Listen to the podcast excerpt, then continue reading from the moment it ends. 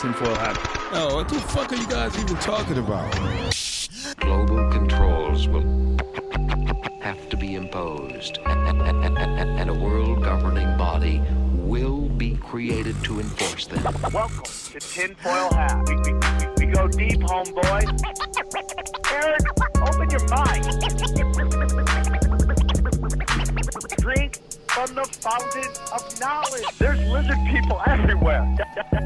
That's some interdimensional shit. Wake up, Aaron. This is only the beginning. Dude, you just blew my mind. Are you ready to get your mind blown? Revolutionary podcast. And welcome to Tinfoil Hat. You know who I am. You know what I'm here to do. I'm here to rock. There we go. Back in the studio with the boys. The boys are back. The boys are back in town. Yeah. Join me as always, my good friend. Uh, what a what a wonderful human being with a very nice. I I I learned this. I go to a Mexican barber right now.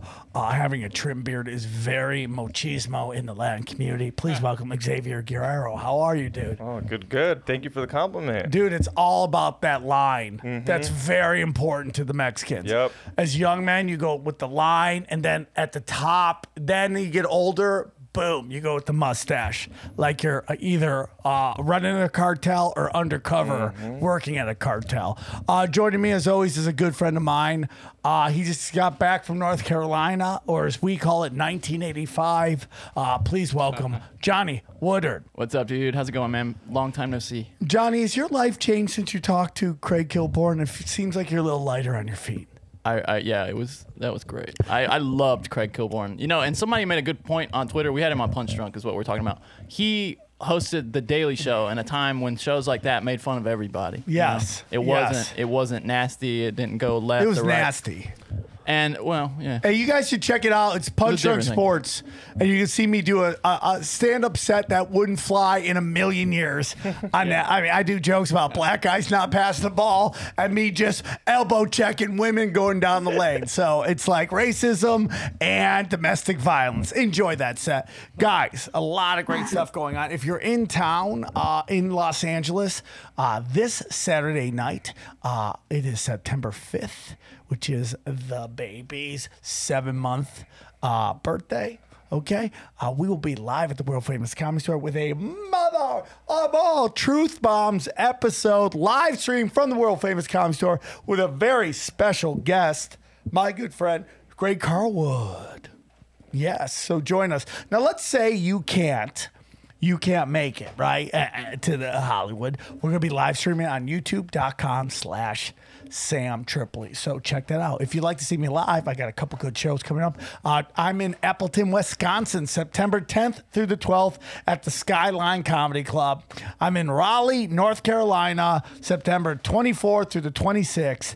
And then finally, I'm in Saint Louis at the Helium Comedy Club.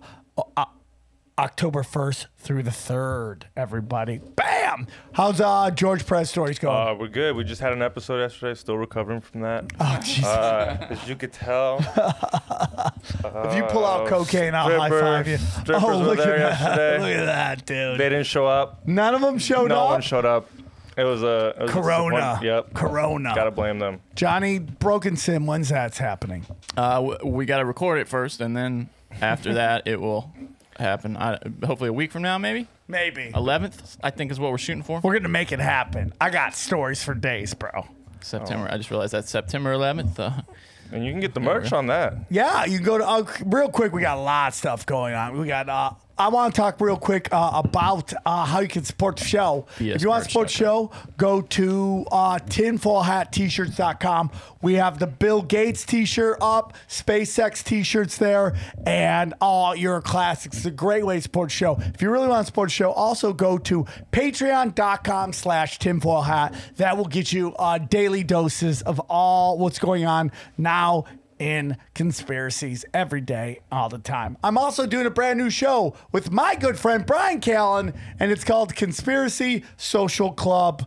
And you just gotta go to patreon.com slash conspiracy social club. Blowing up, right?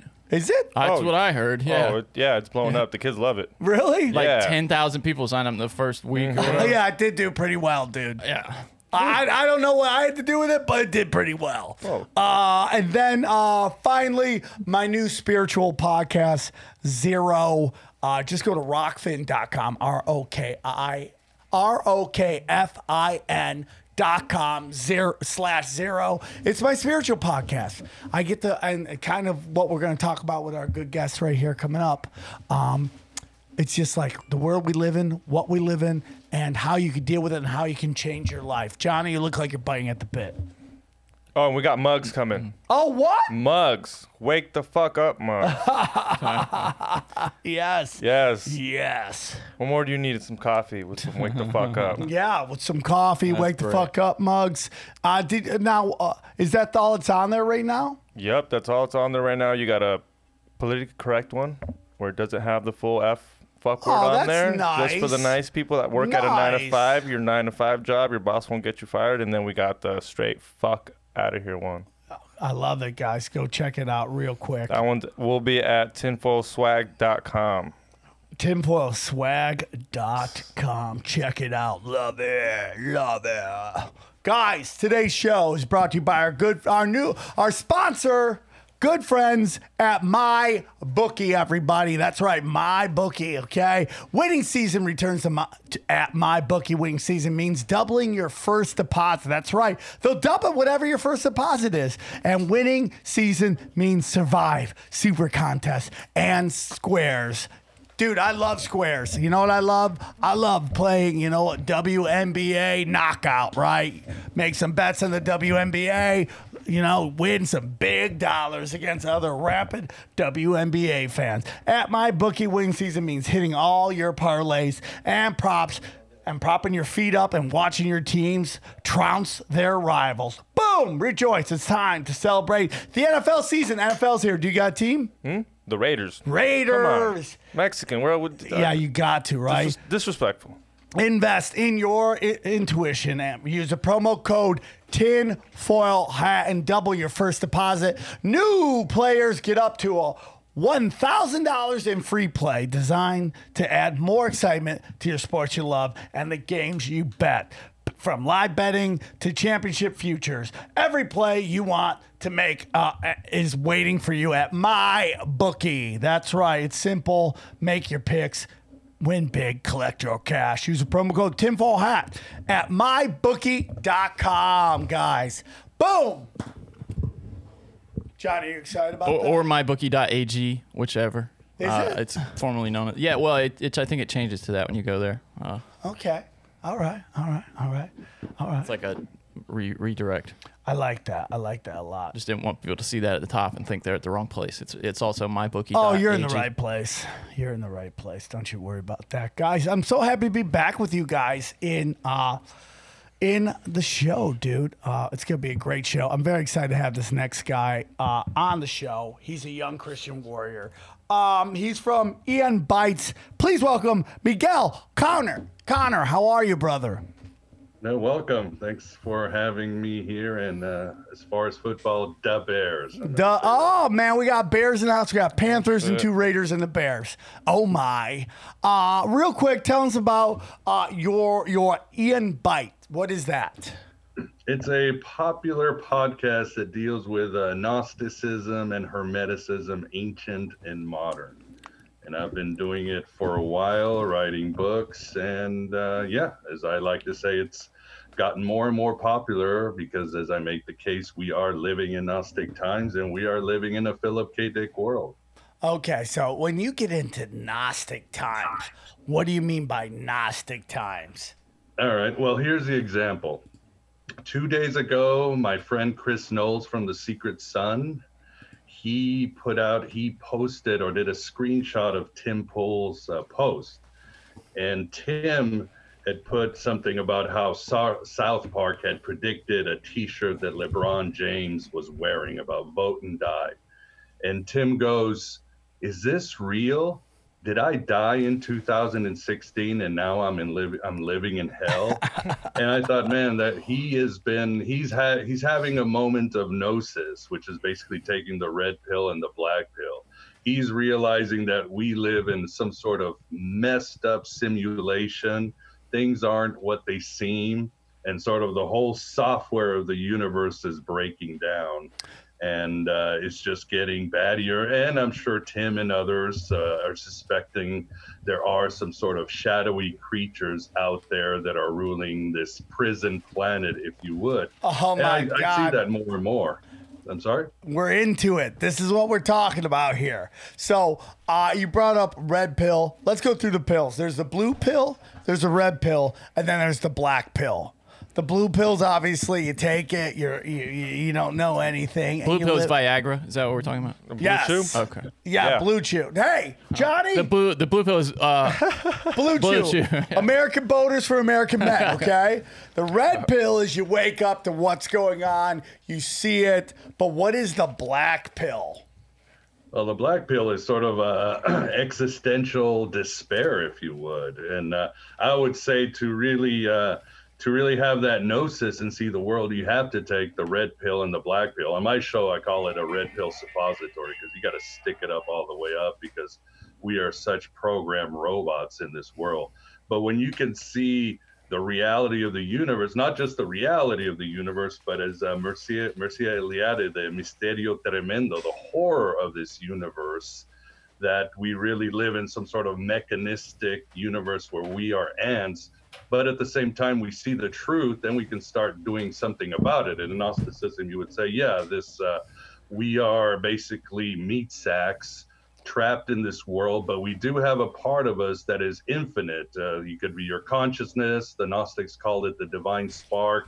And this, through the knowledge of who we are, we can escape or at least restore ourselves to who we are and escape the grasp of whatever rulers we have in this age. I guess the Gnostics would have called them the Archons. Damn! And here we are. We're into it. This is what I'm, what it's all about. So before we get into the Archons, because that I love talking Archons, dude. Like I was thinking the other day, like what are my favorite topics, man? Uh, the occult. Not like trying to learn about the occult, but seeing the occult in like politics, uh, you know, entertainment, uh, sports. The Black Cube Saturn.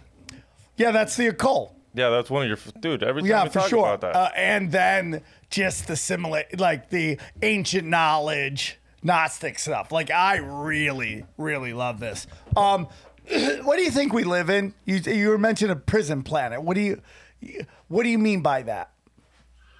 Well, I mean, again, what I'm saying is something that these ancient heretics two thousand years ago said, but it's not, it's becoming not so wacky or conspiracy theory. I mean, remember, it was, it's Elon Musk and Neil deGrasse Tyson and other prominent thinkers, even many physicists think we might live in a simulation. Uh, I mean, one of the definitions of code, as uh, Perry Marshall talked about, to have code, which is at least evolution in the universe, you have to have a creator of the code, a medium, and somebody who receives the code.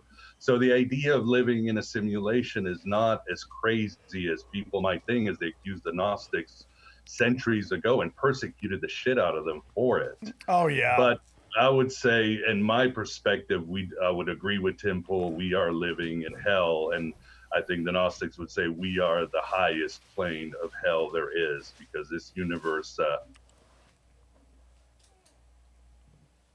He froze. Yeah, that's a disconnect. That's a hard disconnect. He just lost the signal.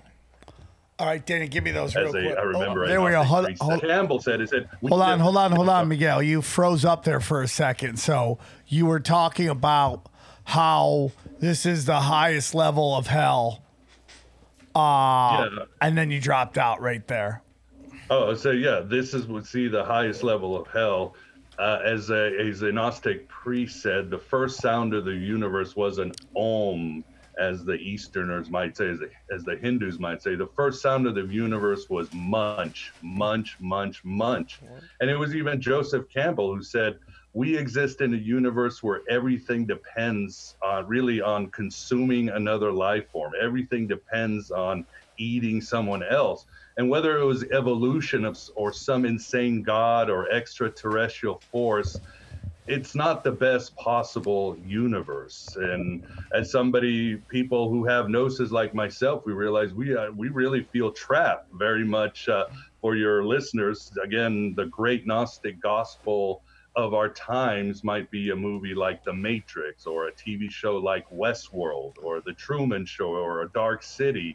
And those shows really, or the, those media show what the Gnostic plight is of living in not even a, a false reality, but a fake reality. Have you seen Dark City? Trapped. Yeah. It's great, right? I didn't appreciate it when it came out. I totally appreciate it now. It's wild. That's a wild film. That's a wild film. Love right? it. Love it. Yeah, it's a wild film.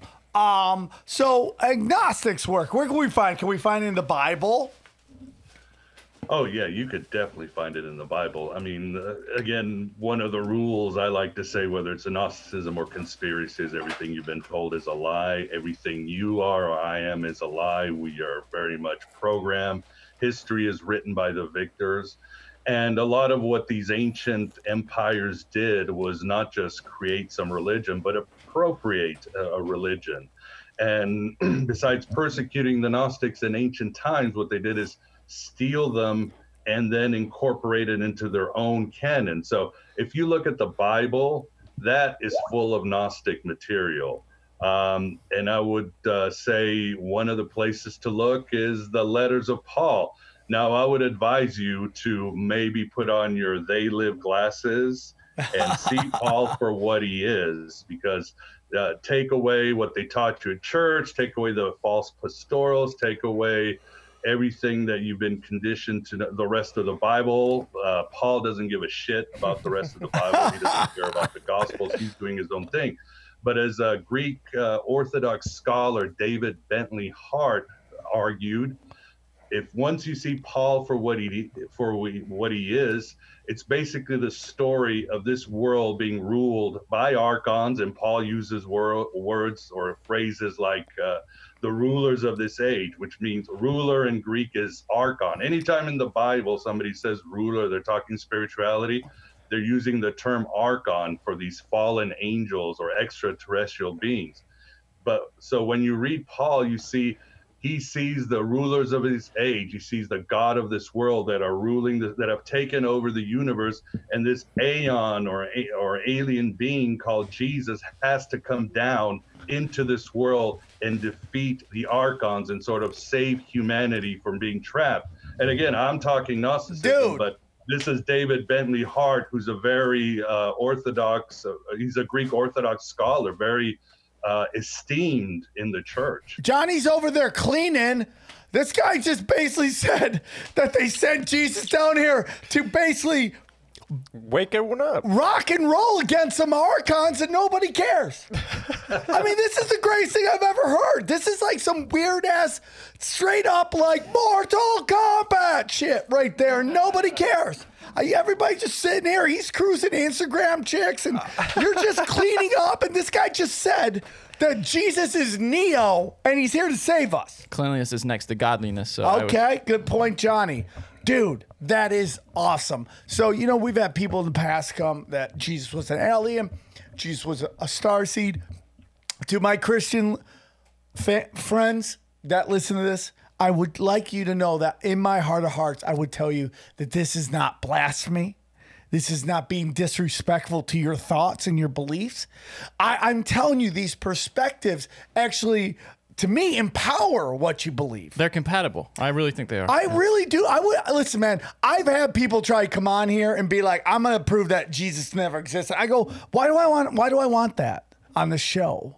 I also, most of the people who have really who are really experts in the field of, you know, Jesus history all say he existed. I yeah, mean, for the I most mean, part. Like, Von I, Gault says there is actual logs of him uh, in a, you know. My professor in college is this guy called Bart Ehrman. He's like one of the top New Testament name dropper scholars, and he, I mean, he defends the idea that the, there was a historical Jesus, uh, and most, and he's like, I mean, he's he's the expert in the field. That's according to some, anyway.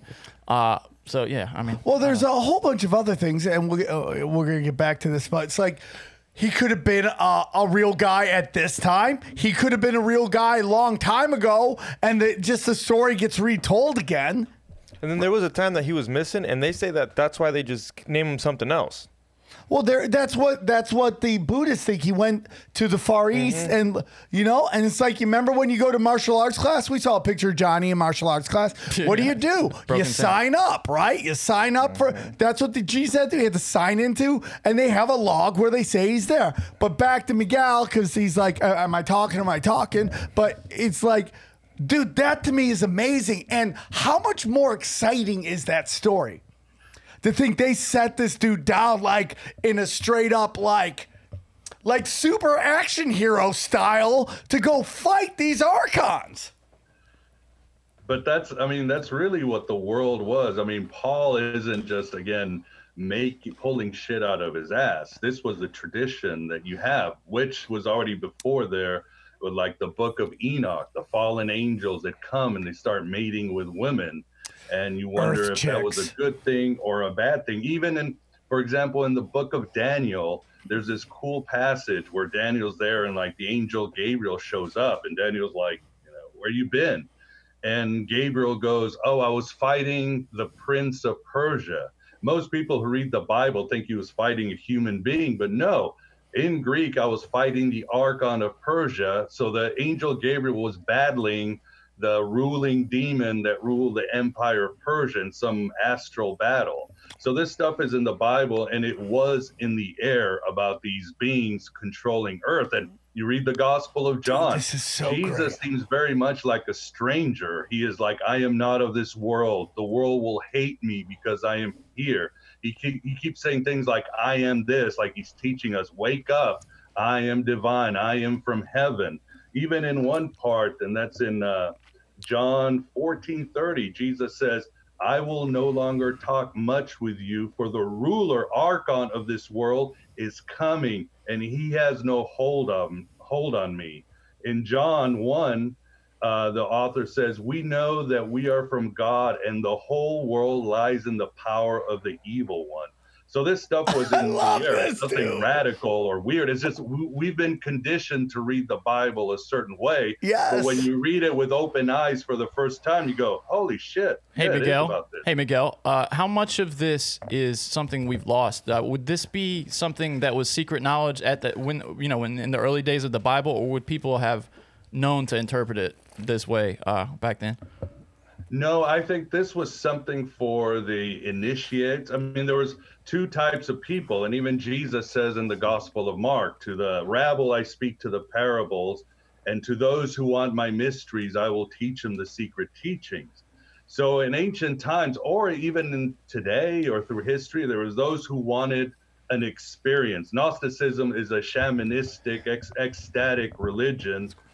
And it was very much in vibe of the ancient mystery religions, the, oh, the man, cult of Osiris and uh, Persephone and all that. So if you had a thirst and you wanted to go, like when you read their text, you're going on an out-of-body experience or you're going to the underworld, then they would teach you the truth about the universe and how it's run, because you would need to know these demons, these angels, because if you're traveling in space or you're going on out of body, or even if you're going inward, you might meet these uh, beings and creatures, or they might want to take you out. So it was always for those who wanted an experience with the divine, who wanted to expand their consciousness. But for most people, it'd be like, you know, be good, don't sin, blah, blah, blah. It wasn't something everybody, somebody like Paul was very educated. He was a rabbi. And he simply went on his own thing. He grabbed onto that vibe of the Book of Enoch and the other mis- Jewish mystics of the time. I love it, dude. So, you know, it's like you're talking Judaism. We're talking Christianity. We'll throw, we'll throw, uh, uh, uh, I believe Islam in and that. Like at oh, the, yeah. I like in reality, we're all pretty much Hindus, right? I mean, really, at the end of the day, we're all Hindus. Everything is a derivative of Hinduism, and it just and it's different. Now, I'll have inevitably in the comment section, someone will try to convince me that Buddhism is a satanic trick. I I I don't get that.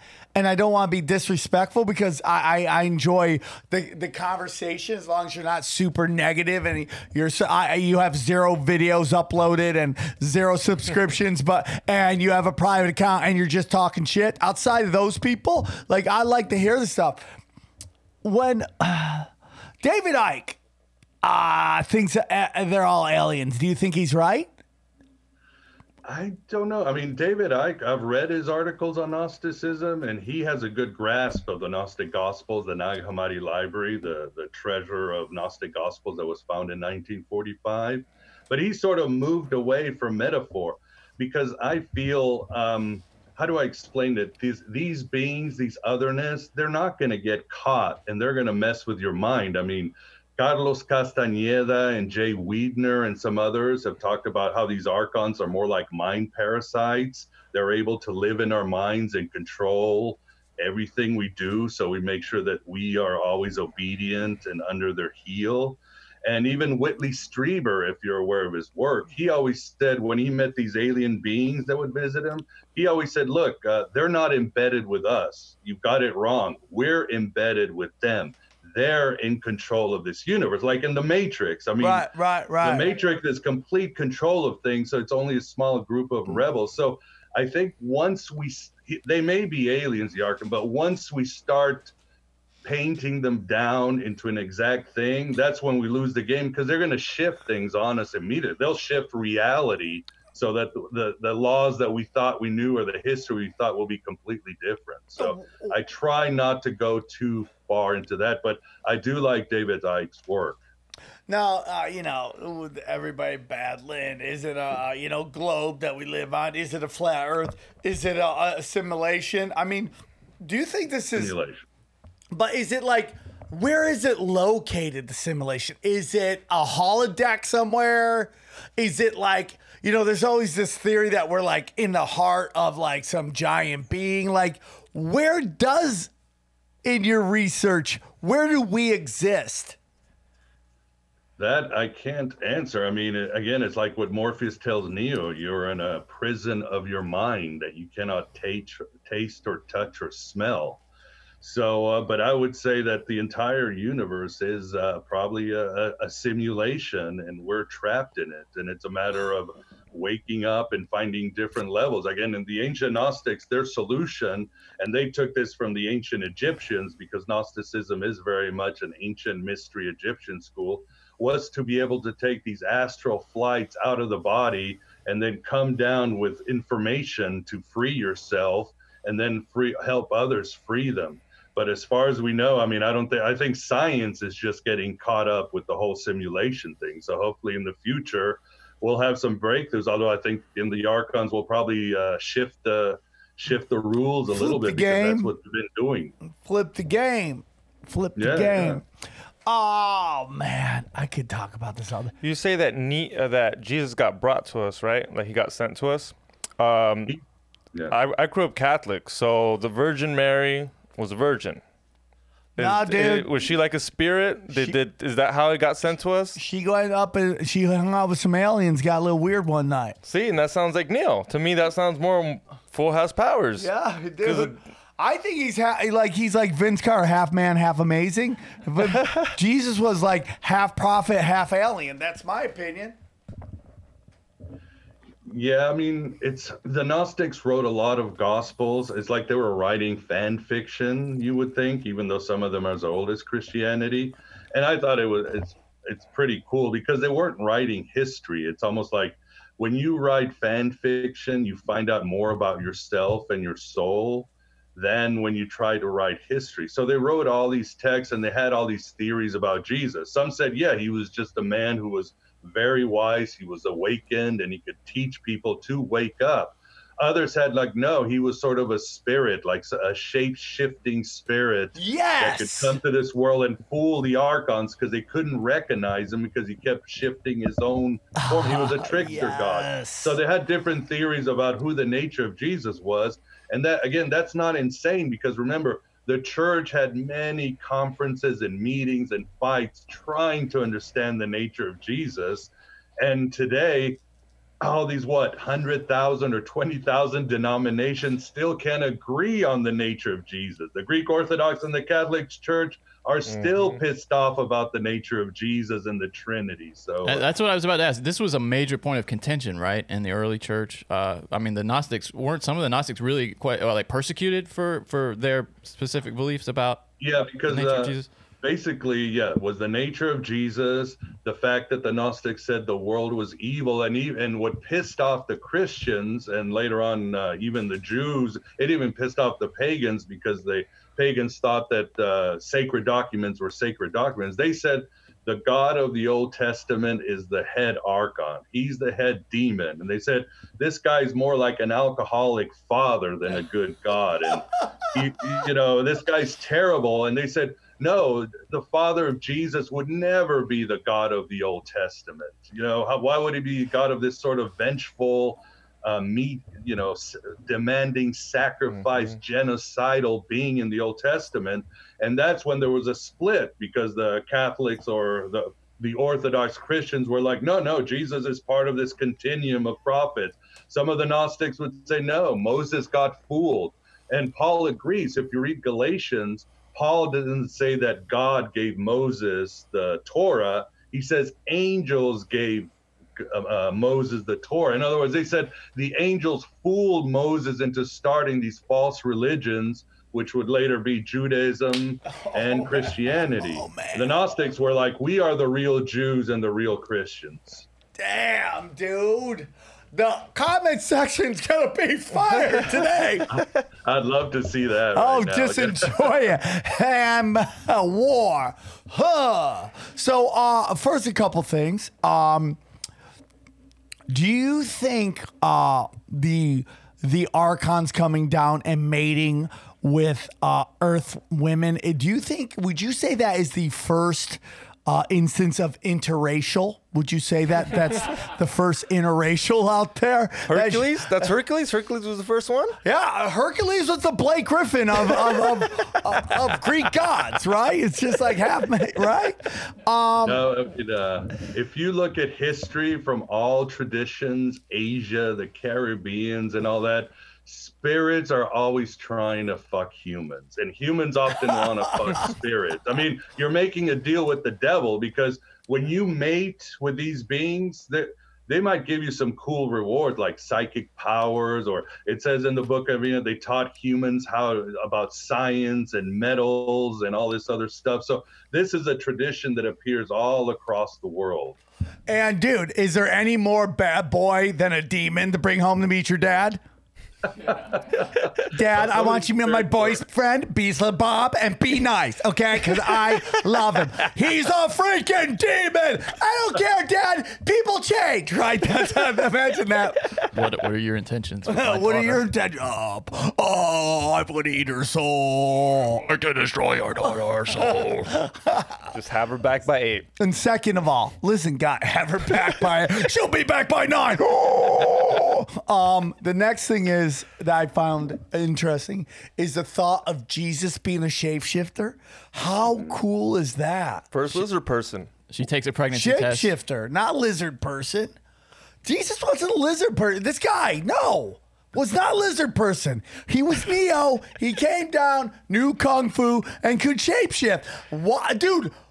I don't know if you're a devout Christian, but that to me is the coolest thing I've ever heard in my life, and I would much rather get behind that guy than anything else. Like a dude walking around in sandals.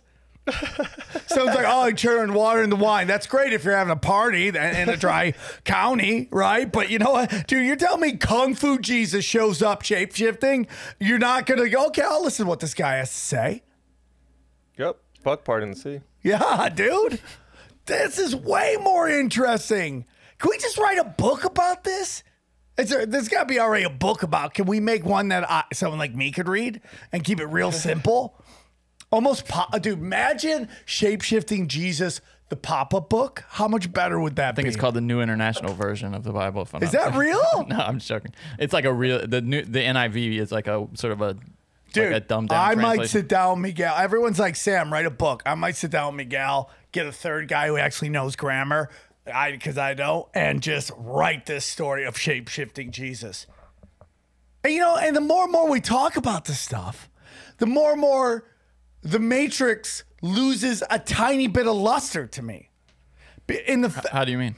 Well, the movie itself. I mean, like, oh. We'll look back at the movie, and and people will never appreciate how much that movie changed movies. compared to movies before to now? I feel like that whole year ninety-nine was some it was a really transitional yeah. year. There was something there was something a little different going on in ninety-nine. But but, go ahead. but but like in terms of what the message was, mm-hmm. it's almost like, oh, they were just taking this Gnostic stuff, this Buddhist stuff, and they just made a movie about well, it. Well, and it was a and it was a blockbuster too, with that kind of yeah. intricacy, you know, yeah. that kind of it required some thinking, some some weightlifting on the part of the, the viewers, yeah. Which is a yeah, new for that. Are there um, any famous um, archons out there? Famous archons. Well, the God of the Old Testament would be one of the famous, but to the Gnostics, it was all the God. That's what made them so radical. They said, look, all our gods are simply archons in disguise. And this could include Osiris, Zeus, uh, Allah, Indra. It didn't matter. To the Gnostics, the, the, the real God was this sort of pure intelligence beyond time and space, not even a being, but it was just pure intelligence and imagination that we could partake in. That's why Hermeticism, the pagan Gnosticism, was all called the religion of the mind, because it believed that w- if we can emulate this mind, then we could have amazing powers and we could transform ourselves sometimes into supernatural beings, great magicians. Now, if you like the whole Jesus is the shapeshifter, yes! you're probably going to like that some of the rituals in Gnosticism were about group sex. So I hope I've sold you on the whole religion. I don't know how that connection happens between shapeshifting to group sex, but I, I'm listening. I, I mean, Orgies. like, well, you know, we heard, I mean, like, we heard he walked around with a, a couple apostles and uh, Mary, and, and we. We, they, you know, and I think the story of Mary being a hooker, right? Uh, his chick, I think that was done to demonize her and to like kind of look at her low. I think maybe that was his boo. And then the story's retold. Like, you know, and that's something I want to get into is like the pushing of, and I believe the Catholic Church, and I'd like to hear your, your opinions on Miguel. The Catholic Church is what pushed The, the Bible as literal. No.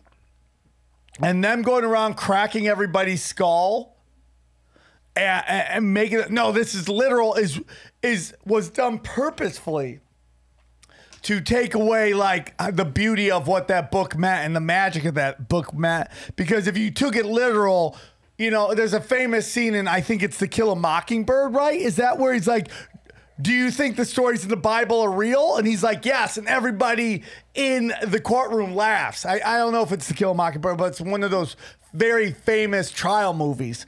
Is it the Scopes Monkey Trial? Is that what yeah, I think yeah. that's it, yeah. right? Yeah. So, so the literal take of the Bible, and I'm not being disrespectful. Uh, if you take it literally, that's your belief as long as you do good people. No one but, takes it literal. Not anymore. Dude, dude like I've literal, had people literal. comment that it's literal. Oh, yeah. Oh, dude, the, it's called the South. Yeah, I just came from there. Yeah. Which is fine. No, I think it's totally fine. Whatever. Doesn't this seem way more Inherit exciting? The Wind? Is that what you're talking about? Inherit, was that from Inherit the Wind? Is it's that... possible. Like where it's just like they're like, do you believe the book is uh, literal? He's like, I do. And then the whole It's room. About evolution, right? Yeah. That they were talking about. Yeah. yeah that's the yeah. Scopes Monkey Trial movie. That's yeah. Yeah. yeah. yeah. Yeah. Yeah. Yeah. Uh, but it's definitely the Catholic. What is your take on the Catholic Church, Miguel? Uh, well, obviously, the as they say, the victors get to write history. And interesting uh-huh. about the literal thing, and I think that's what's important, how to approach the Bible. There's a story about a, a rabbi putting his son to bed, and he reads him the flood story. And his son goes, uh, Papa, is uh, did this ever happen? And the dad says, well, I don't know if it ever happened, but I know it's true. In other words, these are great mythological and symbolical lessons that can help each one of our souls.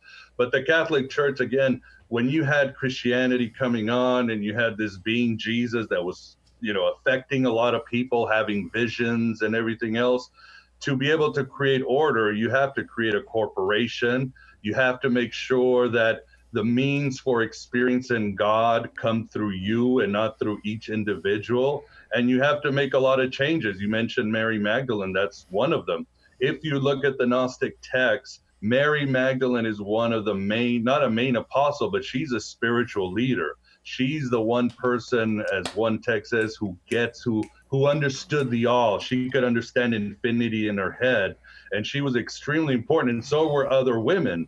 And uh, obviously in this uh, new religion, women had to be put uh, a few pegs under, and unfortunately somebody like Mary Magdalene got marginalized, as well as other figures uh, that got marginalized in the Bible. Like Thomas was a great Gnostic figure, and they turned him into the doubter. John the Baptist was the head of the shamans, and turned him into this sort of savage eating locust. And that's what happened. But again, if you want to create a worldwide religion, you've got to incorporate, and you got to make sure that you have the means to salvation. Yeah. You know, that's interesting, because I, it, when people are trying to, historians are trying to examine the historicity of something, how likely something is to be true, they often give more credit to things that would have been unpopular at the time. And that idea of Mary Magdalene being, you know, uh, uh, one of the leaders, you know, one of the lead apostles is, I mean, I, I would lend some credence to that, just because it's, that would have been so improbable, you know, at the time. So, at un- so unpopular. Yeah. yeah. And it gets back to men trying to control female sexuality, female power, female empowerment. And then it gets back to what they're pushing now is feminism. Yeah. You know? It's a perversion. It's mm-hmm. a total perversion, man. Because, you know, in feminism, the, what, what being a feminist today is, is like a woman trying to live a man's life. And listen, you do whatever you want to do. I'm not here to tell you. It's, it's dude, it's that W A P music video. That's feminism today. It really is. I mean. it, it, it's like, and the reality is, it's like the divine feminine is so important. The yin and the yang, you know, in that, in the W A P video, I don't cook, I don't clean, right? And it's not that being a woman, the, the essentialness of be, is cooking and clean. That's not what I'm saying. What I am saying is there's a yin and a yang. And what they've taken feminism to be is yang yang.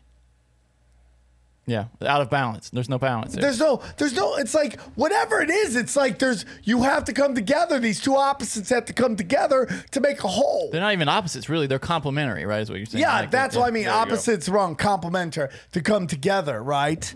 And this whole thing. Um, now, do, would you say there is some, uh, a dark side of narcissism? Yes, uh, I would definitely say so. It's something that other modern Gnostics or occultists sometimes don't want to hear, but we have to be honest. And it's not a, do- a dark side. It's, I mean, it's weaponized Gnosticism, but anything can be weaponized and used against us. In fact, anything that can be weaponized has been used against us as a society, religion, sports, symbols. I mean, disease. The powers that be, the archons, are just nailing us. Weaponized, weaponized by sorry, weaponized by whom, Miguel? I, I I don't quite understand what you're saying. Okay, for example, and again, this is something scholars have said. Who's think, weaponized Gnosticism? I mean? Think of a religion or an or an ideology where somebody comes to you and tells you, "Look, you're trapped and you're suppressed, but you're better. You're almost godlike. With uh, this special information, you're going to be free, but we're going to point you towards these archons that you have to destroy." And where do you get that? Nazism, communism, Scientology. I mean, L. Ron Hubbard said very well, we are a Gnostic religion that believes in Gnosis, the whole idea of Xenu, the myth where we're trapped from another planet, Heaven's Gate. Uh, I would even go further and say that on two sides today, you've got uh, Antifa and QAnon. My wife is QAnon. Those are two Gnostic movements, weaponized Gnostic movements. So when you weaponize Gnosticism, you get some, uh, you can make some changes. Unfortunately, there haven't been that good changes throughout history. Well, well I just got one more quick question. What what are the, the original Gnostic ideas? What are the? Do you have any idea of the provenance of those? Like, were they revelations handed down by someone? Uh, what are what are the, their source, would you say? Oh, man. Well, I mean, when you start looking at history and how humanity's evolving, there's a point where things start shifting from the gods and the priests and the state, and it starts shifting towards humanity. Uh, Plato's allegory of the cave, where we're trapped in a cave and these people are casting shadows on the wall. We have to, that is sort of a pre-Gnostic, the, the myth of Prometheus. Prometheus uh, creates humans, Zeus wants to enslave them, Prometheus gets them fire, and then he, he ties Prometheus, but Prometheus still says humanity has the doom of uh, Zeus and one of the humans. Uh, You ha- you have these shifts that are moving. With Gnosticism, they took it to the extreme where they said the world is a trap and all the gods are basically demons. And it was almost an evolution of the of being in coming out of Egypt and sort of uh, mixing in together Greek philosophy, ancient ancient Egyptian mysteries, uh, Zoroastrianism, where Ahriman is this dark being. And they just, uh, again, it was ecstatic. They took their flights. It was shamanistic. And that's the conclusion that the Gnostics came. But this Gnostic vibe has always been in history, at least, in, and has continued throughout history. I, f- I find it uh, interesting. I've never met somebody where the wife was the QAnon and the, the and the husband was like, oh, stop with it. Oh, we have great, yeah, great debates every night, you know. Yeah. Oh, yeah, honey. Are the children going to be freed from the tunnels? Is Hillary going to be in uh, handcuffs tonight? Oh, what man, is- you don't believe in any of that no, stuff, huh? Oh, no, not for me. I mean, dude, let's. I mean, I'm not saying this, but there has been a ton of arrests. Have you noticed this? Like in the last week, and it has Since to do Maxwell with. Maxwell was in jail. Yeah, I mean, no, I, I mean, I'm. All, I think Moloch is one of the archons, and children sacrifice and abuse is more prevalent, and it's what the, it's the fuel that uh, keeps the elite going. But still, so like uh, I get in a debate with a lot of people, and it's so funny because even like you know what you you said something really great, uh, and, and I don't know how long ago you said it, but it's basically along the lines like weaponizing it. Like you you could tell people that you can get out of this prison, mm. you can. Get away from this pain and suffering. It's all inside you, right? And they'll re- they some people are going to reject that. I mean, we see it with this virus right now, right? I mean, all the statistics are coming out that it's not even close to as deadly as people think. And of course, one person, two people have to show up in the comments and say, I lost somebody. Not saying you didn't. But are, are we going to shut down our economy and let all of our friends commit suicide because they get no hope? Or let's let's just take heart disease more like this seriously. Think about how many people heart disease kills, and I mean. But Johnny, can I get heart disease from being breathed on? That's their whole no. thing. It's like you can't get that either. I mean, you, Fauci, I think, and he does this purposely to cause chaos, where he'll flip what he's saying, oh, yeah, yeah. just so now each side has something. But it goes back. They did it with said. the mask thing, and initially they said the masks were useless. And then they came out oh. a month later and said, "Master, great." I, th- I think you're totally right about that. But how about, you, yeah, how about the eighty-year-old fucking bitch, uh, Nancy Pelosi, not wearing a mask at the hair salon, and she's the one that's sending yeah. all this shit to us? What a oh, hypocrite! Yeah. She claims oh, yeah. She said, "Have you seen her? She, her spin it's is a setup." She's like, setup, yeah. she's the like, fuck out of oh, here. They set me up. It's like. But then the reporter asked her. He's like, "What, what do you? What do you mean a yeah. setup?" And she's just she got pissed off and completely yeah. ignored the question. The owner of the. Do you set- know she's never debated anybody? In thirty years running for office, they've never had her debate anybody. It's California, man. I mean. Okay, but it's going back to what we're talking about here, is that you are telling people it's not that bad. You're going to be okay. It's real simple. All you got to do is believe in yourself, and people get scared. People don't want to, and they've weaponized the fair. I mean, you're literally telling people there's salvation, and they just can't buy into it because of the programming and all that stuff. Yeah, it's anything like that that's empowering. Like this, the virus, like the way it's, the way people talk about it, it takes power away from you know. You you have to stay in your home. You can't you can't be proactive. But if think of it like I like the heart disease thing. If that got as much airtime, you know, with some some steps, you could you know just healthy diet. You know, not I'm not saying like make people do things, but you know, just give people some tips. If it got as much airtime, it would save so many more lives than than, than the bullshit that's on T V. You know, fear mongering. Or or you you know what kills more people than this? The opiate, the opium yeah, crisis. The, oh, yeah. why, why the fuck are why why don't we stop that? Yeah, I don't understand that. And I'm they not don't even give saying a with, fuck about that. I, and to be clear, I'm not saying with legislation or anything. Definitely not. But I'm just saying if if they spent our as much, focus, yeah. putting our focus onto it. Exactly. But, yeah. but it goes back to what you said briefly, which was Moloch, right? It's like. You know, it's like, uh, the, the, so this thing going on, on YouTube now is there's people taking podcasts and they're doing analy- analyzing it. And that's their, and some of them are really great. Uh, some of them are funny, dude. Some of them are really professional, weirdly. Some of them like, are of you, Sam. There's a co- like, where's the, the guy money? With the blackout glasses? Yeah. That guy entertains me. I actually watch it. He's hit me a couple times, but I still think it's funny. We should do a podcast that analyzes those podcasts. How would that That's be? so How funny. How great would that be? Uh, but one one quick clip he showed was uh, me and, uh, on Kellen's, you know, uh, our Conspiracy Supper Club. And oh, so he subscribed at least. Uh, yeah, which is, I guess you can you can you can tear me apart if you want to spend five bucks a month. But uh, um, you know, one kind of soundbite that played was when I said, cause uh, you know, Rothschilds aren't Jews, they're they're Khazarians, and of course when you take that out of, which is what happens with every single podcast that gets in trouble. You take that moment out and you put it over here where it's not supposed to be, and everybody loses their fucking skulls. The reason I bring that up is because you brought up Moloch. And I tell people, like, oh, you know, it's like, oh, look at this. This is Mossad with uh, with Jeffrey Epstein. And, also, and, I, and I go, they're not Jews, man. These people, they wear Judaism around so they can walk amongst us. They're really into oh, I have Moloch. Some more bad news for you, Sam. Oh, uh, oh no. Speaking of weaponized Gnosticism, uh, one of the villains today are the Franken Jews from uh, the Shabbatai Zevi. That's become a big one. What is that? Every Gnostic movement, of course, Kabbalah and all that. So, but but I, but, but at the, okay. And, and I, I like the Franken Jews myself. I, I think they're getting vilified, but uh, but but at the end of the day, it's like like Epstein, right? Like. Everybody says he's Jewish, but what do we see?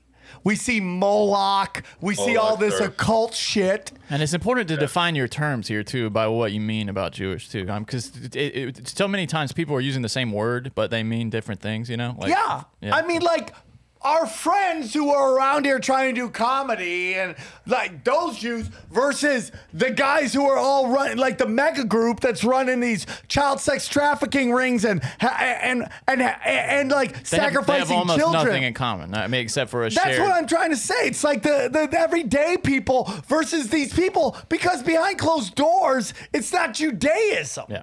It's, like, pagan sacrifice shit. Am I wrong on that, Miguel?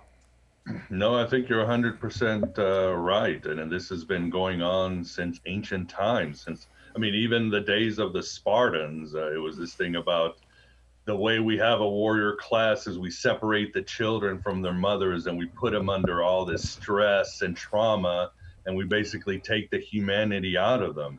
And then you had uh, other empires who were just, well, why even do that? Why don't we just sacrifice children for their souls? Because they are closer to the source. They have power. I know, what does my wife call endochromin or something like uh, that? Adrenochrome.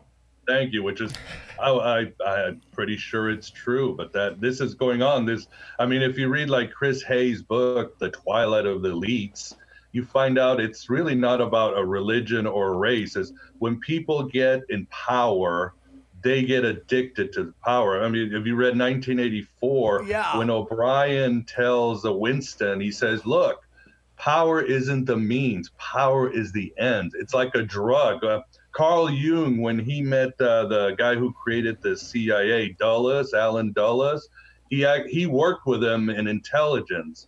And Carl Jung said it was one of the most soulless beings he'd ever met. And he said, the opposite of good is not evil. The opposite of evil is power. It's a drug to these people. They want control and they want to suck everything they can into them, whether they're Jewish or Muslim sheikh or a Protestant or a Catholic, Catholic bishop. Yeah. I think that's the game we're playing today. No, and a great example is, uh, you know, Jeff Bezos, uh, Bill Gates. I mean, they have more money than they will ever be able to spend in a thousand lifetimes. But they cr- they crave more power. They crave more just the destruction and pain and suffering of others. And it just drives me nuts, dude. So I want to get into, uh, uh, you know, we talked about the dark side of uh, Gnosticism. Um, where do we find Gnosticism in modern day pop culture or modern day culture? Well, modern day culture again. Uh, I I just watched a series on F X uh, called uh, Legion. It's about the, the X-Men and one of uh, Professor X's son. Uh, that's an incredible Gnostic treatise uh, about insanity, because, as Jung said, the Gnostics were about psycho. They were history's first depth psychologists, and they were they were obsessed with the mind. And their whole idea was that God went crazy and became us. So that's another good show. There's a show that came out called Devs about free will and fate and A I. Uh, that's another good example. I mentioned uh, Westworld season one, extremely Gnostic. Uh, any of the writings of Philip K. Dick and many of the movies that are based on him, like Blade Runner, Minority Report, uh, and others. Uh, Total Recall about fake realities and which one is real. We just don't know in the end. Uh, that that those have heavy Gnostic themes. So, uh, and then of course a lot of video games have them. And I'm trying to think what else. Yeah. So uh, those are really the big hitters. I mean, I, I forgot who mentioned Johnny was talking about the late nineties. For some reason, there was a, I don't know if it's a millennial intensity, but there was a lot of Gnostic movies, because even yeah. with The Matrix, you had The Truman Show, you had Dark City. Yeah. You had Existence. What makes uh, them Gnostics, those? What I'm makes sorry? them? What makes it Gnostics? Those movies, those T V shows that you. That's a good question. Yeah, I mean, all of these movies that I've mentioned, or Westworld, it always starts with uh, there's a figure who's in a false reality, like Truman in oh, the Truman. Oh yeah, yeah, Neo. yeah, yeah, yeah. And he's going something's there's it's like the, the idea in Buddhism of suffering, which is more like discomfort. You know what Morpheus says? It's like a splinter in your mind driving you mad. You know there's something with the wrong. And there's usually what they call a Gnostic revealer, which is uh, again Jesus would be in the text. He's somebody that comes from outer space and sort of taps you on the shoulder. It's like, dude, uh, something's Morpheus, and sort of awake. In the Truman Show would be the character Sylvia. She keeps coming on the set, uh, and these and uh, this figure basically has to wake up to the false reality around him. The false reality, the, the joke that he is, that he's living a false life, and then find the means to escape this world. So those are always some of the Gnostic, Lost, uh, you might say, Lost is another elevator. And you Lost? find that in literature too. I mean, Moby Dick uh, is a very Gnostic tale, uh, the writings of William Blake. I mean, throughout history, there have been many who have been influenced by Gnostic I thought. think like Lost, The Leftovers, the things that those guys made also have been more contemporary examples of... Uh, yeah. Exactly. Entertainment exactly. influenced by Gnosticism. So, so Gnosticism goes back a long way, right? Very long way. Um, did they they believed in assimilation, right? But did they use that word? Because that word tends to be associated with computers, and computers are only been around for a couple decades, or the in the ways we understand computers. And there's a possibility that, you know, back in the day, in these ancient civilizations and this ancient knowledge, they may have had computers back then. But were they, is, is the, is assimilation, when they say that word, is, is it what we think it is? The, the, you know, today, modern version of that?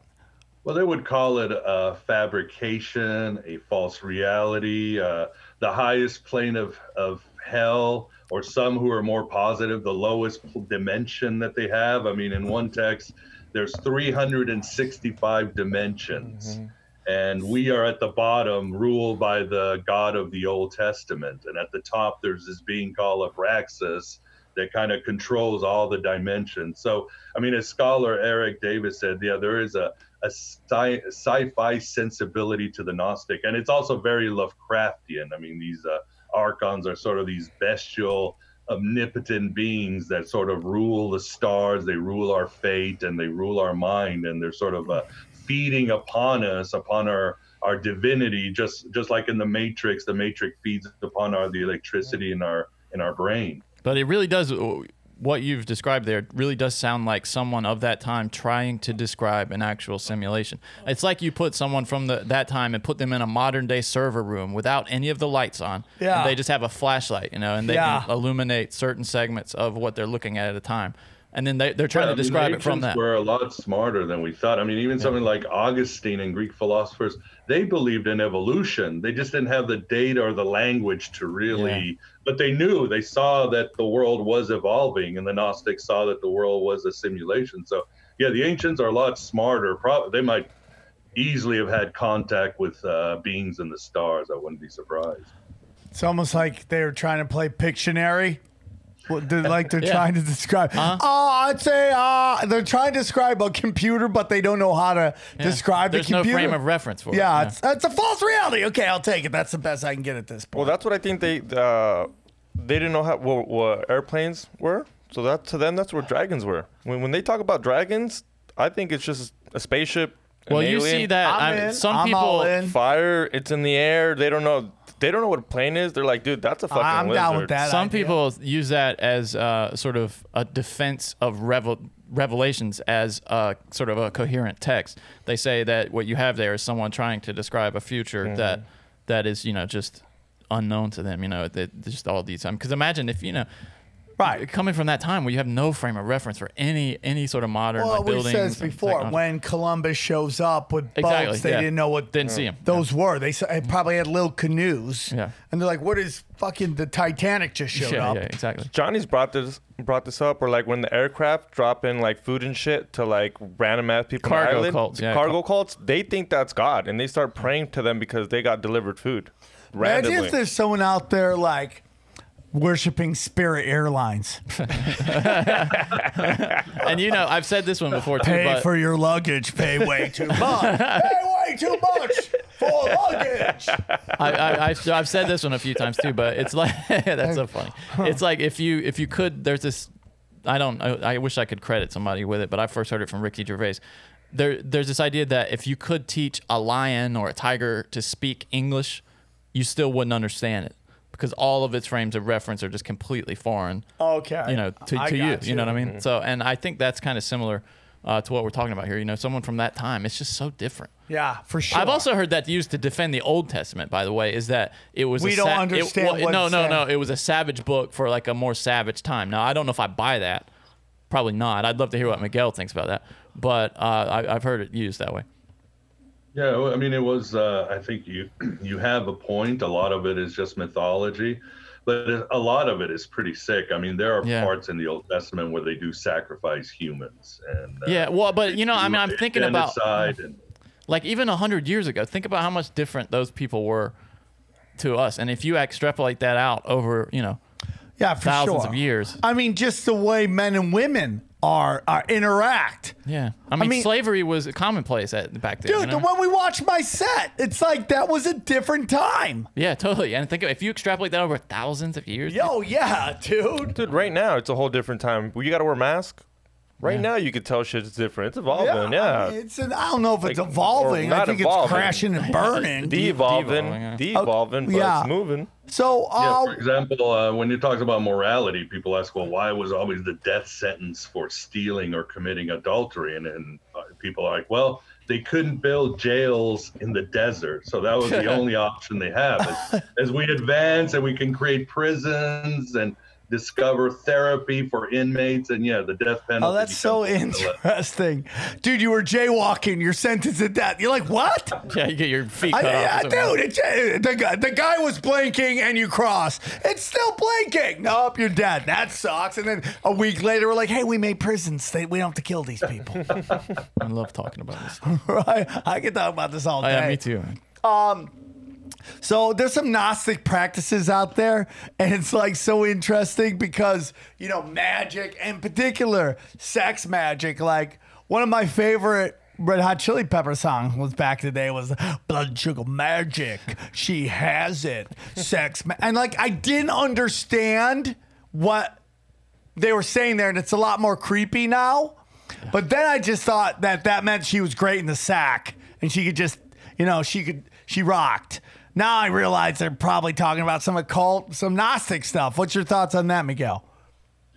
Yeah, I mean, this is obviously coming from Aleister Crowley and his Gnostic Mass, which he got from reading some uh, documents about the church fathers talking about the Gnostic practices. Crowley himself was also a priest of this uh, uh, modern French Gnostic church. But uh, the reality, especially when you talk to scholars, that there were Gnostics in Egypt that were practicing sex magic or sex rituals for their shamanistic practices. But the thing about Gnosticism is that because it's a, a, an ancient Egyptian uh, religiosity, it's very personal, and the individual is very important.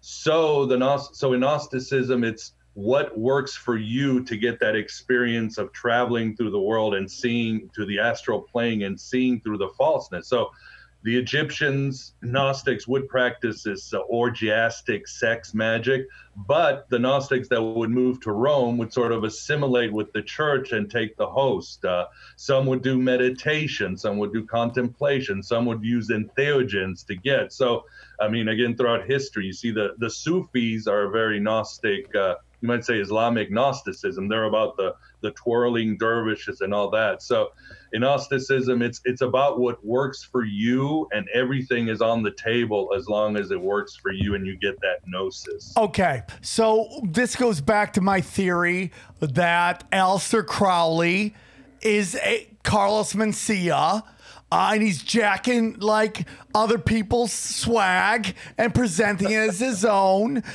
and, which is thy will be done, right? It sounds like to me you're like, you're explaining it one way, and the way Aleister Crowley presented it, all these scumbags took it and be like, I can fuck anything I want, and fuck you, I do what I want to do. It's so controversial to me, because uh, well, I mean, not just to me, but I, I don't. I'd love to hear what Miguel thinks about him as as a, I mean, his his original teachings. I mean, do you think there's some inherent evil there, or or has it been perverted again uh, and weaponized? Uh- I mean, Crowley never spoke to me, but I do see an individual who most of his life, when he wasn't screwing people over and being selfish, the other ninety percent, he really was trying to expand his consciousness. He was trying to create a system for others. I mean, he would spend, if you read his biographies, he would spend most of his time meditating, doing sex magic, uh, doing yoga. Is that just I mean, jerking off? Everything. I'm sorry? Is that jerking off? Oh, is that, that just spending his time doing sex magic? Just yeah, beating off? Yeah, yeah. He was doing anything he could try because he really wanted to leave a system behind and make contact with the spirit world. So, but uh, again, it doesn't, uh, Crowley never spoke to me that much. He had like a room for sex magic. That's and, the and last that, time I call it house. Jacking off. I'm like, hey, what you doing? Sex yeah. magic? Sam, your mom's knocking on the door. Sam, what are you doing? Mom, go away. I'm doing sex magic. I don't know what you're doing, but your kids today, get, stop it. Just stop it.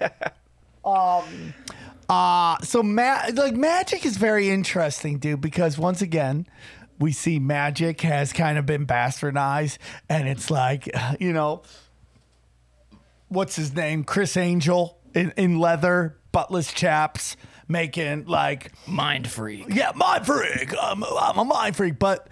To me, magic, like real magic, is isn't like, you know, fireballs. But and, and there are some people supposedly can make turn make paper turn into flames. But my it's about controlling the simulation. Agnostics, they do magic. Yes, that would be one. They definitely practice magic, theurgy in the old times. They would do these uh, spells, healing spells. They would try to control these angels or archons to get their power so they could go higher up into the astral plane. But I mean, it, I mean, what's the old saying? Uh, we practice religion, they practice magic. I mean, magic mm-hmm. is in the Catholic Mass. It's like an alchemical ritual. Uh, as somebody said, uh, magic is spirituality for the individual. Religion is magic for the masses. So I, oh. I would say magic is anything that, like you said, expands Ooh, I like your that. consciousness yeah. and gets you away from the simulation. Do you so think? It, do you think placebo effect is a form of sort of uh, witless magic, like you're you're sort of unaware, but you're, you're doing a, a kind of a magic spell there? Yeah, I mean, I think the placebo effect is uh, valid. I mean, like the Hermetics and the Gnostics said, and then later with the Renaissance magicians, uh, the mind has almost a limitless uh, power source. Uh, what did they say? Uh, we are in the universe, but the universe is within us. And you mm. see how powerful the mind, not just with a, all the experiments with with telepathy and uh, remote viewing that are pretty much, you can read all the studies, and we know the C I A and the Russians used it against each other for years. But you see, like, uh, there's studies where you have people with split personalities, and one personality is allergic to peanuts, but then that person changes and no allergies, no, nothing happens. So crazy, right? Mind. And it's so yeah. much more interesting. It all, it's, it kind of scares me a little bit though, Sam, because if if it can have that kind of effect, think about what you could be doing yourself and not even realizing, you know, with like negative self-talk. You no, know, for sure. But that's that's what we're talking about. That has been what these archons, in my opinion, have been doing to us forever. Mm. They fe- do you believe they uh, they feed off our negative energy? I think they use energy to keep us ignorant, but I think you hit it on the head. The archons, whether it's in government or the spiritual, have been taughting us for centuries that we are just basically monkeys. We have no power. We need to be ruled, and we should ignore the power of our mind and the powers of our heart. I think that's what's been going on for yes! thousands of years. All of us have so much potential. We don't even realize Yes, it. man. So yes. Good. Yes. That's yes. why they love telling us that we live in the middle of nowhere, in a place where it doesn't matter. You're just a speck of you're just a speck of dust. Exactly. They don't they don't they don't want you to think you're anything. Yeah. The, yeah. That's why they say that. That's why the, they tell you that you live in you're nothing. You're nothing. Guys, this is why like there's systematic racism, and you're never gonna get out of your thing because these people are holding you back. And oh my God, you're a woman and you get paid seventy cents on the dollar. And oh, oh, oh, oh you're gay. They, they won't let you marry. Da, da, da. You're a white guy. You're a fucking racist piece of shit. Blah blah blah. Like everybody's getting it right now. Everybody's it's just, getting and it's just like walking around life with your head down, you know. I mean, there's this whole sky above you, but you're just walking, looking at your phone. And you're feet, like, dude, you know? You can save yourself, man. Shape-shifting Kung Fu Jesus, do it, dude. Or worse, or the other one is they tell you, well, you're special, but you got to project all your anger towards this group, whether it's uh the government yeah. or the police, and if you destroy this group you'll be free forever, which is a lie. It's, of course it's a lie. So man, like, this has been an awesome episode. I could talk to you for freaking ever. Okay, uh, where do we start on this journey of like w- the Book of e- Econ is that what it's called e- Enon Enoch Enoch the Book of Enoch?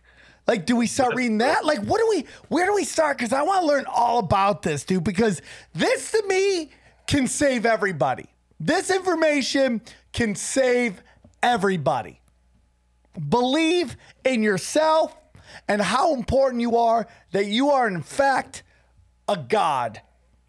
And when some people hear that, man, oh, that's Satanism. Dude, you guys don't understand, man. They did that on purpose, man.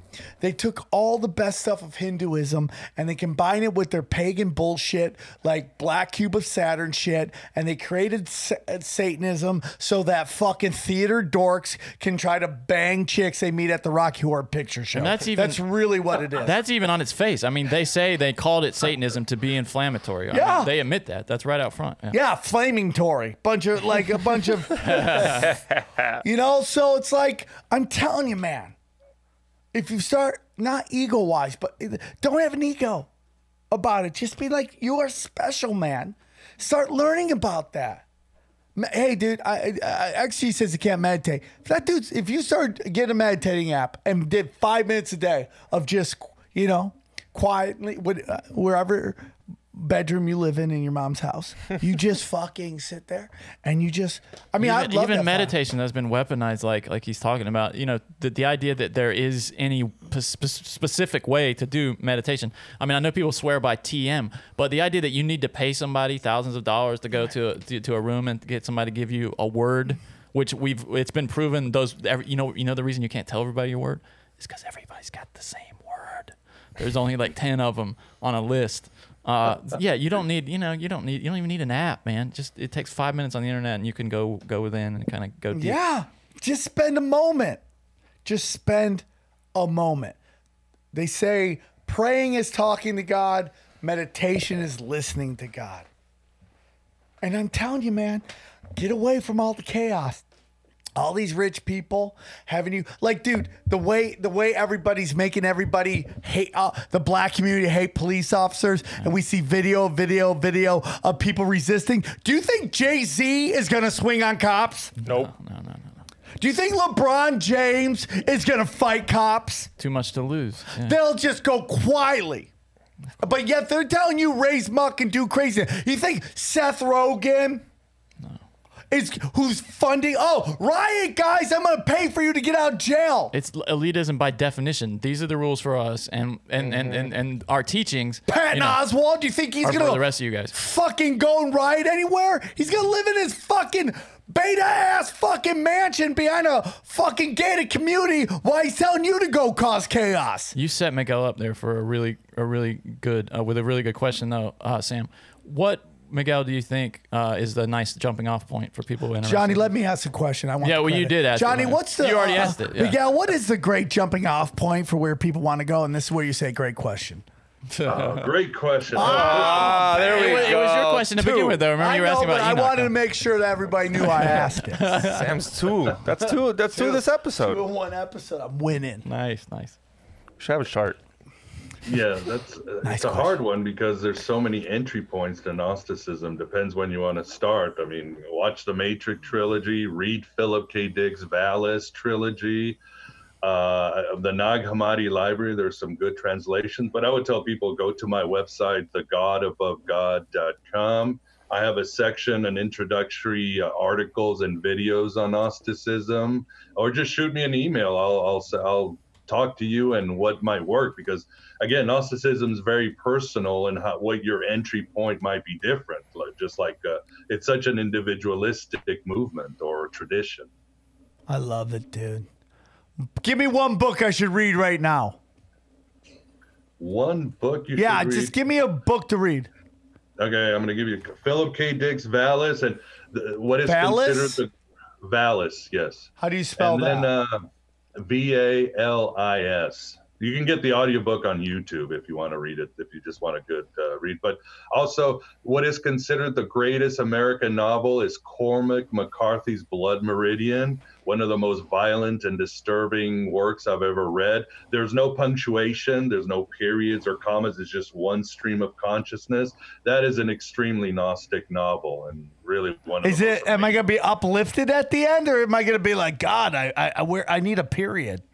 Yeah, you're going to need a period. Because uh, that's the the whole point is that everything is held. The, the little spark of infinity is greater than it, but to find it, it's gonna be a bitch. It's just, I mean, people are always like, "Well, you're so negative with this Gnosticism and hell and archons." And I said, "Look, the greatest news I ever heard in my life was one day I looked at myself in the mirror and I said, Miguel, you are a drug addict. You are a lie. You've destroyed your life."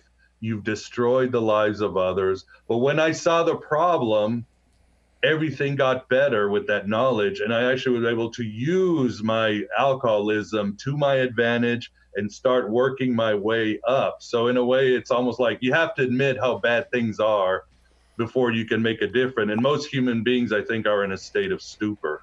And denial. And denial. denial. I was in denial about my alcoholism for years. Yeah, dude, I respect that. I'll make the that. best of it, and things will get better. And no, I had to try. I needed a complete transformation of my heart and my mind to beat this. Dude, I respect that, man. I respect that a lot, dude. And uh, you know, there's been a lot of demonization of uh, A A lately, and uh, you know, you're not supposed to talk about, but the twelve-step programs, I think if uh, you know what Miguel's talking about uh, is very important.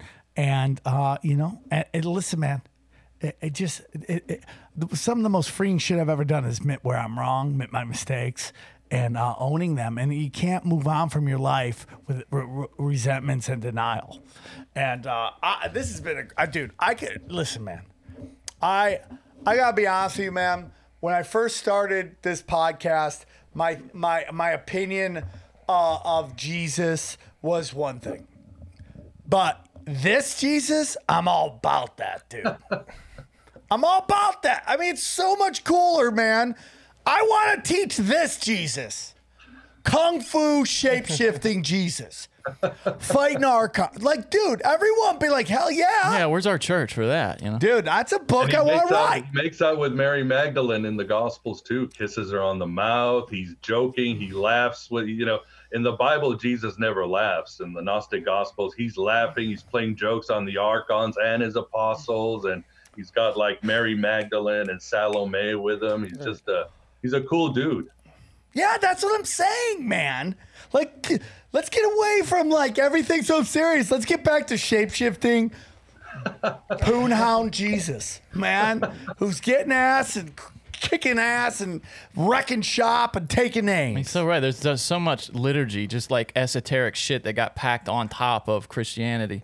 And if you get back to it, I mean, see, think about any of these enlightened people you hear about, like Neem Karoli Baba, for instance. They're all, at their core, just sort of, like, laugh. They love to laugh. Dude, funny he, people. Yeah, that guy's known as had had a trucker's mouth. They used to yeah, talk about. Yeah, so he used to call why everybody. Why would Jesus be any different? You know? Sister fucker. That's why. Like, who, who was the guy you called him? Bali Baba. N- Neem Karoli Baba. Yeah. He used to call everybody a sister fucker, okay. and and the translator would feel so bad they would translate it different so people didn't know he's saying that. That's hilarious. Because I used to feel really ba- bad about using d- dirty language, but why? Hey, no, dude, it's that- all about intent with language. To me, man, don't you think? I That's mean, everything. Because how could you? I mean, the the, the Bible is in a different language. I, the, how would they know what cur, you know? Fuck has, didn't start in Aramaic, you know, and get and get passed down the, the years. You know, we're, what fuck is to us is completely different. I think pu- fuck should be taken off the swear list. Yeah. It's just it's just a hard K and people get weird. It's, it's the same yeah, reason people it. like the word cunt. They it's just too hard of, of a K and gets people weirded out. They Miguel's took bitch like, out of it. Miguel's like, why am I still here? um, this way, you're so right, Sam. This is a great one, though. This was awesome. Oh, yeah, a lot man. of fun. Uh, dude, I could do this. Miguel, tell us where they can find you real quick. Yeah, at uh, the god above god dot com. And there you'll find my podcast, some of the guests we talked tonight, like Bart Ehrman and many of the translators. Oh, wow, you talked to him, huh? Hammadi have been on there. I've had all priests, mystics, uh, best-selling authors. So he had I my mean, college had professor. Who, yeah, I've had individuals who don't like Gnosticism, like Jay Dyer, and they've been very kind and courteous and very sober in giving me their arguments. So it's got, my site has everything, Kabbalah, Sufism, Philip K. Dick, wherever you want to start. And again, just uh, contact me if you need help. All right, dude. Well, you know, uh, it's so funny. I just did uh, Alex Jones with Jay Dyer. It was a lot of fun. Yeah, and I yeah, love. He's great on there. I, I need to check you out, but I've seen Jay on Alex Jones. He's really great because he has that Miami Vice jacket on, that white Miami Vice jacket. And, like, no matter what you're talking about, it's the weirdest thing. You'll sit there and he'll be like, oh, yeah, I love that you brought that up because it was brought up in this book. And he just happens to have the book that is about the about the topic you're talking about. You're like, you know, well, the, the, the, the C I A used to taint Jello with acid so kids would trip balls. Oh yeah, it's in this book called Acid and, and the C I A and Jello. You're like, where did you pull that book from? But that's all he would do. We did it today. It was pretty cool. All right, Miguel. Uh, nothing but love, man. Uh, when we when you get another great topic, let us know. Uh, we'd love to have you back on. I love this topic. Uh, and you know what? I love Jesus. I love Jesus. Amen, brother. All right, Amen, Miguel. Brother. You made me a Thank Jesus you. freak, brother. X G, I love you. Johnny, great job today. I love you too. Johnny, I love you. I love you, brother. Oh, there we go. Oh, I got it from go. Miguel, have a great day. We love you guys very much. Thank you guys so much.